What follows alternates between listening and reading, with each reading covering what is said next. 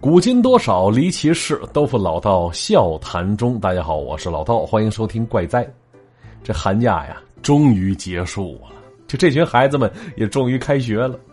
就之前卸载掉的王者可以重新再下回来了啊！哈，看着多少爹妈欢欣雀跃的发着朋友圈，我想提醒你一句，不要高兴的太早啊，因为你们那个家长群又要开始时不时的接收到无尽的烦恼了。嗨。都是从学生阶段过来的。话说那一天，我就路过了一所小学，课间就见到乌泱泱一大群小学生，跟关在笼子里似的。对比当时的自己，还是感觉自己自由的多呀。那些被考试跟作业支配的恐怖的日子，我庆幸我是咬牙挺过来的。其实当时我就有个想法：学习很辛苦，作业很讨厌，考试更讨厌。啊，如果我在睡觉的时候。就把那些知识点呢，还有课本上的重点呢，都能直接通过梦境灌输到我的大脑里，那该多好啊！白天随便玩，晚上睡觉时接收知识。我当时还把这个想法系统的琢磨了一遍，之后说给我老师听去了。结果那老师琢磨了一会儿，随口说了一句：“这不是托梦吗？”哎，没错，老师，要不你每天晚上给我托梦，叫我做题怎么样？白天我就可以不来了。当时看着老师脸上一阵白一阵红的，最终我毫无悬念的被找了家长了。我说那时候小不明白，就是个想法，有这么严重吗？哎，长大才知道，其实托梦这件事儿那是有前提的，首先不能是活人。嗨，那对于这一点，我们老师就特别生气，小心眼儿，抹杀了我天马行空的想象力。直到后来看了《盗梦空间》，哎，这不跟我想法类似吗？就看着自己想法被人拍成了电影，我心里贼气啊！主要气那老师。其实说到托梦啊，还是有很多玄之又玄的故事的。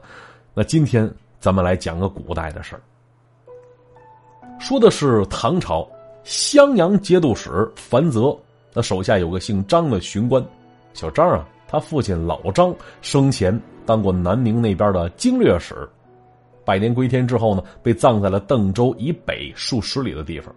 那地儿啊，应该是老张的老家，所以落叶归根也算是完成了老头生前的一个嘱托。说这些，要是人名又是地名，啥意思？不为别的，就为了证明下面说这事儿那是有鼻子有眼儿，不是捕风捉影啊。那正所谓人活一世，草木一秋，比之沧海桑田，咱们人呢，就跟一个芝麻粒儿似的，不足挂齿。可是命染黄沙之时，谁又能看得开呢？所以老张死了之后，小张见天的梦见自己老子给他托梦：“儿子，我想吃肘子了，明天上供啊，给我来俩，一个红烧，一个是水晶的。”啊，又过了几天，哎，儿子，最近下边有点冷，给我整个貂，不要拼的啊。呃，没过几天，儿子呀，下边有点寂寞无聊啊，给你烧个后妈。哈，哎，乱七八糟的托梦。搅和的小张每天夜里都睡不踏实。话说这个张家老头一共仨儿子，小张算是最小的，老三、老幺，还有俩哥哥，哥仨都在城里生活，互相之间的关系那没得说，谁家有个事儿，另外俩是义不容辞。而这会儿小张被自己爹折磨的够呛，话说有一天他买了点酒菜，请二位哥哥吃了一顿，主要想跟他俩诉诉苦。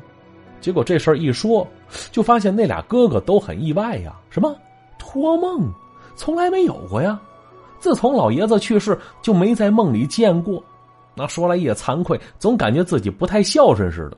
是不是因为不太想自己亲爹，为啥就没梦着过呢？其实这小张本想着俩哥哥跟自己遭遇差不多，都被托梦过。结果一听之下，眼泪下来了，闷了口酒，不住叹息。他说了。咱爹为啥光找我呀？而且事无巨细的吩咐，你说要点吃的，要点穿的，无可厚非。你还想要个小媳妇儿？哎，而这话一说，大哥不乐意了。三弟啊，你别在那身在福中不知福了。咱爹哎，那是稀罕你呀，梦里想见见你。我倒是想见他，他还不来呢。你忘了爹生前对谁最好啊？哎，这话不假。要说张家三个小子，老大生意做的是风生水起，不敢说腰缠万贯，但也算是这哥仨最有钱的。而老二呢，从小脑瓜好使，给人做了账房先生了。只有这老三小张吃的是公家饭，虽说当的官不太大，但也能混个吃穿不愁。因为岁数最小，所以一直深得一家人的宠爱呀。老张生前偏心眼最疼的就是他。临死之时留下的遗嘱，家里一大半东西都留给了小张呢。但时至今日，老爹都死了，给你托个梦，你怎么还说三道四呢？这一番话说的小张是一阵脸红，很是惭愧。到了，这俩哥哥也是疼他，就这么说了一句：“说这样吧，啊，以后老爹再给你托梦，你忙的话，你跟我俩说，我俩去办去。”之后大家是各回各家。结果呢，就当天晚上，这小张回房睡觉，刚躺下没一会儿，就听到有人喊他。那喊他的声音很飘渺，是忽远忽近的。啊，睁眼一瞧，月色朦胧，周围是云雾缭绕的。床边三尺远的地方，他看见一个黑乎乎的人影杵那儿，吓了他一跳啊！轻声问了一句：“谁呀？”结果对方还真回话了：“嘿，你个不孝子，不认识老子了？”哎，小张有点纳闷了。听这声音，确实是自己亲爹，感情这会儿又做梦了。但是有一点，因为这段时间时不时梦见自己亲爹，但场景都跟这会儿不太一样。搁平常，自己亲爹不是躺在床上，就是坐在一把太师椅上，一副雍容懒散的样子。啊，虽然周围也是云里雾里的，但是从来没这会儿这么吓人呢。小张立刻回了一句：“爹，是您吗？”不带这么吓唬人的啊！结果那黑影说了一句：“废什么话呀？可不就是我吗？我找你有事儿。”小张一听：“哎呦喂，亲爹呀，你又琢磨出什么花样了？前几天不是刚给你捎过去一个纸扎的小美女吗？”哎，一听之下，那黑影有点着急了：“呸！这倒霉孩子，不说还忘了呢。你烧那什么玩意儿啊？多大岁数，适合我吗？给你当媳妇绰绰有余。”一听这话，小张吓得：“哎呦爹，你可打住吧！”人鬼殊途啊！我可无福消受那玩意儿。就这样，这俩人是有来言有去语，爷俩就这么扯着闲玩，俨然已经忘了正事儿了。没过一会儿呢，那黑影说了句：“可闭嘴吧，小瘪犊子！啊，我这会儿前来找你可是有事儿，你往这儿看。”只见那黑影也瞧不见脚下如何活动，就向着小张这边飘过来了。而小张知道对面那是他爹，但是出于本能，也是吓得往后扫了扫。结果飘到月亮地儿下边的时候，小张看清楚了，那黑影确实是自己亲爹。只不过呀，照比以前，这会儿怎么像是从水里捞出来的似的呢？头发打着绺，衣服湿透了，不停往下滴着水。小张心里一惊，忙问：“爹，您这是办的哪出啊？怎么了这是？”不想他爹又说了一句。你再往我身上仔细看。小张凑过去，仔细观察一番，不免诧异，问了声：“爹，你身上那些配饰呢？”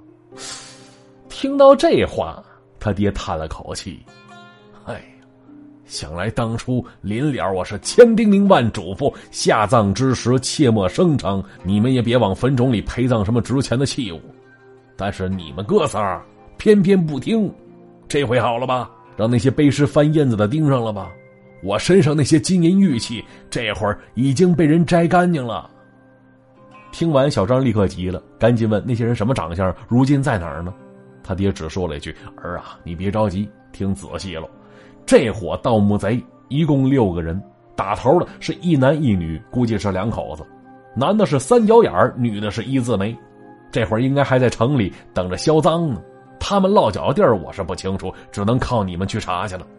说完，这老头转身要走，而小张上前想要阻拦，只见老张摆了摆手：“算了，明天天一亮，你赶紧去安排去。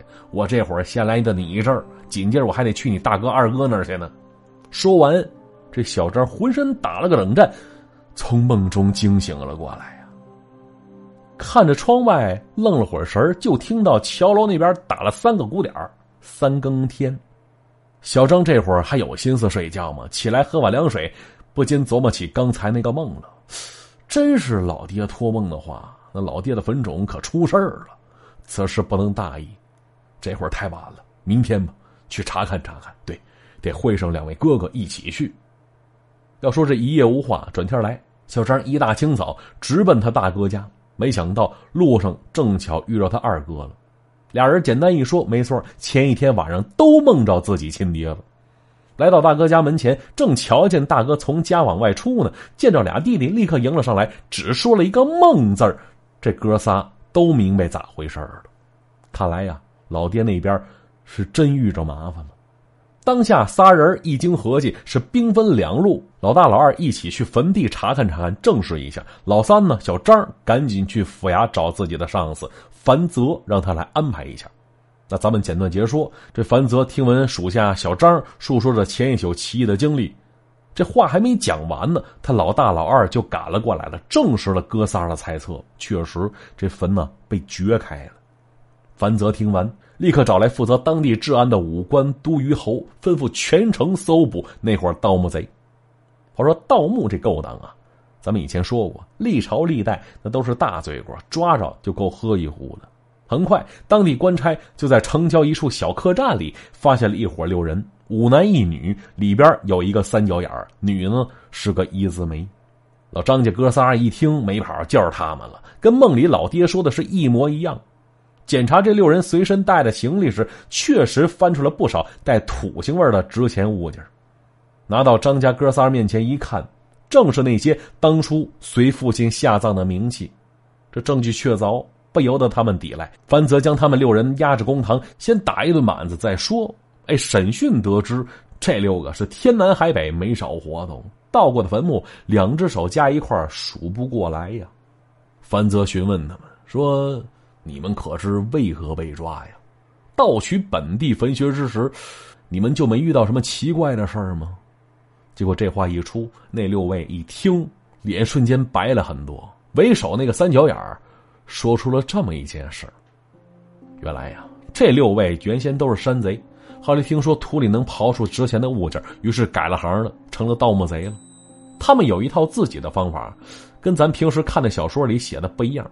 他们是不会寻龙点穴，也不会观泥痕变草色。他们用的办法很直接，以三角眼跟一字眉那两口子打头阵，手提一坛子酒，吩咐下边那四个开挖，掘开了坟，推开了棺材板子之后，他们先不拿东西。这时啊，三角眼掏出一个大瓷碗，倒满一碗酒之后，说一句：“我先喝一碗。”之后是一饮而尽，紧接着再倒一碗给一字眉喝。等倒到第三碗的时候，这二人齐声说：“这客人喝完了，该主人喝了吧？”说完是装模作样往尸体嘴里灌酒，然后呢，一字没跟着说一句：“这酒倒是喝痛快了，这酒钱得从哪儿出呢？”那三角眼立刻接话：“哎，酒钱不能让客人拿呀，得主人出才对呀。”哎，说完，这伙人才开始肆无忌惮的从尸体上扒那些值钱的东西。就这一套流程，看起来跟碰瓷儿似的，是吧？但是呢，根据三角眼说，他们两口子大大小小无数的坟冢挖了不老少，都是依着这个办法来的。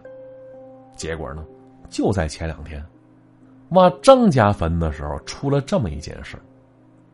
当他们挖开坟穴，推开棺材盖子时，着实被棺椁中的冥气晃了一下，心想这墓室不大，里边确实有不少宝货呀。这会儿再看尸体，哟，竟然跟平时见到的不太一样。就往常看着的，有烂一半的，有完全变成枯骨的，但这具尸体一点都没腐烂，只是紧闭双眼，跟睡着了似的。那三角眼以为是新下葬不久的缘故呢，所以也没在意，依然是照着以前的办法来喝酒，你一碗来我一碗，主人家再来一碗。本想着喝完之后开始倒腾那些值钱东西的，结果啊，这主人一碗酒刚洒到嘴边这三角眼竟然看到那尸体竟然笑了，嘴角上翘，吓得他浑身一紧，就那只跟了自己不少年头大瓷碗，啪的一声摔在地上，碎成两半了。这可不是什么好兆头，三角眼心知不妙，可是此时他却拦不住那几位的贪心。只见其他人伸手就去拿陪葬的冥器，就连尸体上的东西也不放过。结果有个家伙正解着尸体腰上的玉带呢，突然听到有人说了声：“慢点儿，我腰疼。”就这一声，跟在几位脑袋里扎了个雷似的，好悬尿了裤子呀！他们是纷纷慌不择路，但是也没忘下那些冥器，是连滚带爬跑了出去。听到这儿。这张家老大老二是怒不可遏。原来呀，就这几个缺德带冒烟的，只管刨开坟穴，不管往回归置归置。就那坟穴就那样大敞四开的露在外边，赶上这几天阴雨天气，这墓里跟灌了水似的。张家老爷子的尸体就泡在水里，看那几个儿子是格外心疼。要说这伙人因为牵扯众多盗墓案件，上边要求押解他们进京，再严加审讯，查明一切之后再做定夺。至于那些还没来得及销赃的名器，那自然是还给张家了。那本以为这事儿应该告一段落了，没成想这六个人到了连城都没出去。话说那天退堂之后，这几个盗墓贼被关在了死囚牢中了。啊，门口有两个看守盯着，就等着第二天押上京城呢。那三角眼知道，一旦进了京城，自己这条命就算交代了。但是他不认命，总想着能使点小手段逃出升天呢。要说关进牢房之前，这几位浑身上下都被仔仔细细搜了一遍了，除了一身破衣裳是没别的东西了。可这会儿被关在死囚牢中，这三角眼竟然掏出来一个翠绿翠绿的扳指，也不知道之前这玩意儿被他藏到哪儿了。啊！只见他眼睛滴溜乱转，走到门边冲外边喊了一声：“关老爷，求您个事儿呗。”门口那俩当差的一听，没好气的骂了一句。按理说这死囚牢是空的，这两位也不用在这儿遭罪。这会儿啊，还得看管这六个家伙。那俩官差也是一肚子火，走到近边说了声：“喊什么喊呢？怎么了？”啊！只见那三角眼一副生无可恋的表情，说了一句：“哎，关老爷，您行行好，我们六个眼看是活不了了，就差到了京城被咔嚓一刀切了。哎，临了。”我们想做个保死鬼，喏，我这儿啊有一枚玉扳指，是我家祖上传下来的。二位爷，麻烦你们替我跑个腿儿呗，当了这东西，给我们六个买点酒肉，剩下的钱呢，你们分了吧。那正所谓清酒红人面，财帛动人心呢。就这俩官差一看有利可图，立刻答应了下来。接过扳指看了一看，说了声：“什么味儿啊？”之后，其中一位就去典当采买去了。不多时，就看那位拎着酒肉吃时，一脸笑模样走了回来，将酒肉往牢房里一递，说了声“给”，之后就转向了另外一位官差，说了一句：“兄弟，没成想啊，这家伙还真有宝贝。当哥哥的我不能骗你啊！你看，这是刚才当那扳指拿的当票，刨出去买酒买肉的钱，剩下的咱哥俩是一人一半，这不老少呢。”就听那俩官差是自顾自的美着，而三角眼跟一字眉使了个眼色，就见一字眉用手探进嘴里，使劲那么一掰，哎，竟然让他掰下来一颗牙，很明显那是颗假牙。之后用手用力一攥，把那颗假牙捏碎了，扔到了酒坛子里了，又晃了几下。而这时三角眼又喊了一声：“官爷，刚才有劳二位，来，小人敬二位一杯。”哎，说着举起酒坛子，四下寻找。哎呀，这这没有个杯子，喝起来不方便呢。要说这会儿啊，得着钱了，那俩官差乐得嘴都合不上了，心情自然是非常好，大手一挥：“喝酒啊，我这有碗，来来来。”说着话就把自己瓷碗举了过去了。倒满之后，俩人一人一碗，是一饮而尽。结果不多时。那俩官差突然感到腹中疼痛难忍，不一会儿口鼻流血，当场死去了。这时再看三角眼儿，他是微微一笑，伸手出去把尸体拽过来，从身上找到钥匙之后就打开了牢房了。要说夜深人静之下，这一切都是悄没声的发生着。直到第二天，换班的官差来到最里间的死囚牢，顿时被吓了一跳啊。他看到那俩守夜的差役倒在地上，看样子已经死去多时了。可是最可怕的不是这些，是后边牢房里那几个家伙呀！他们赶紧找来县太爷，众人一见是大惊失色。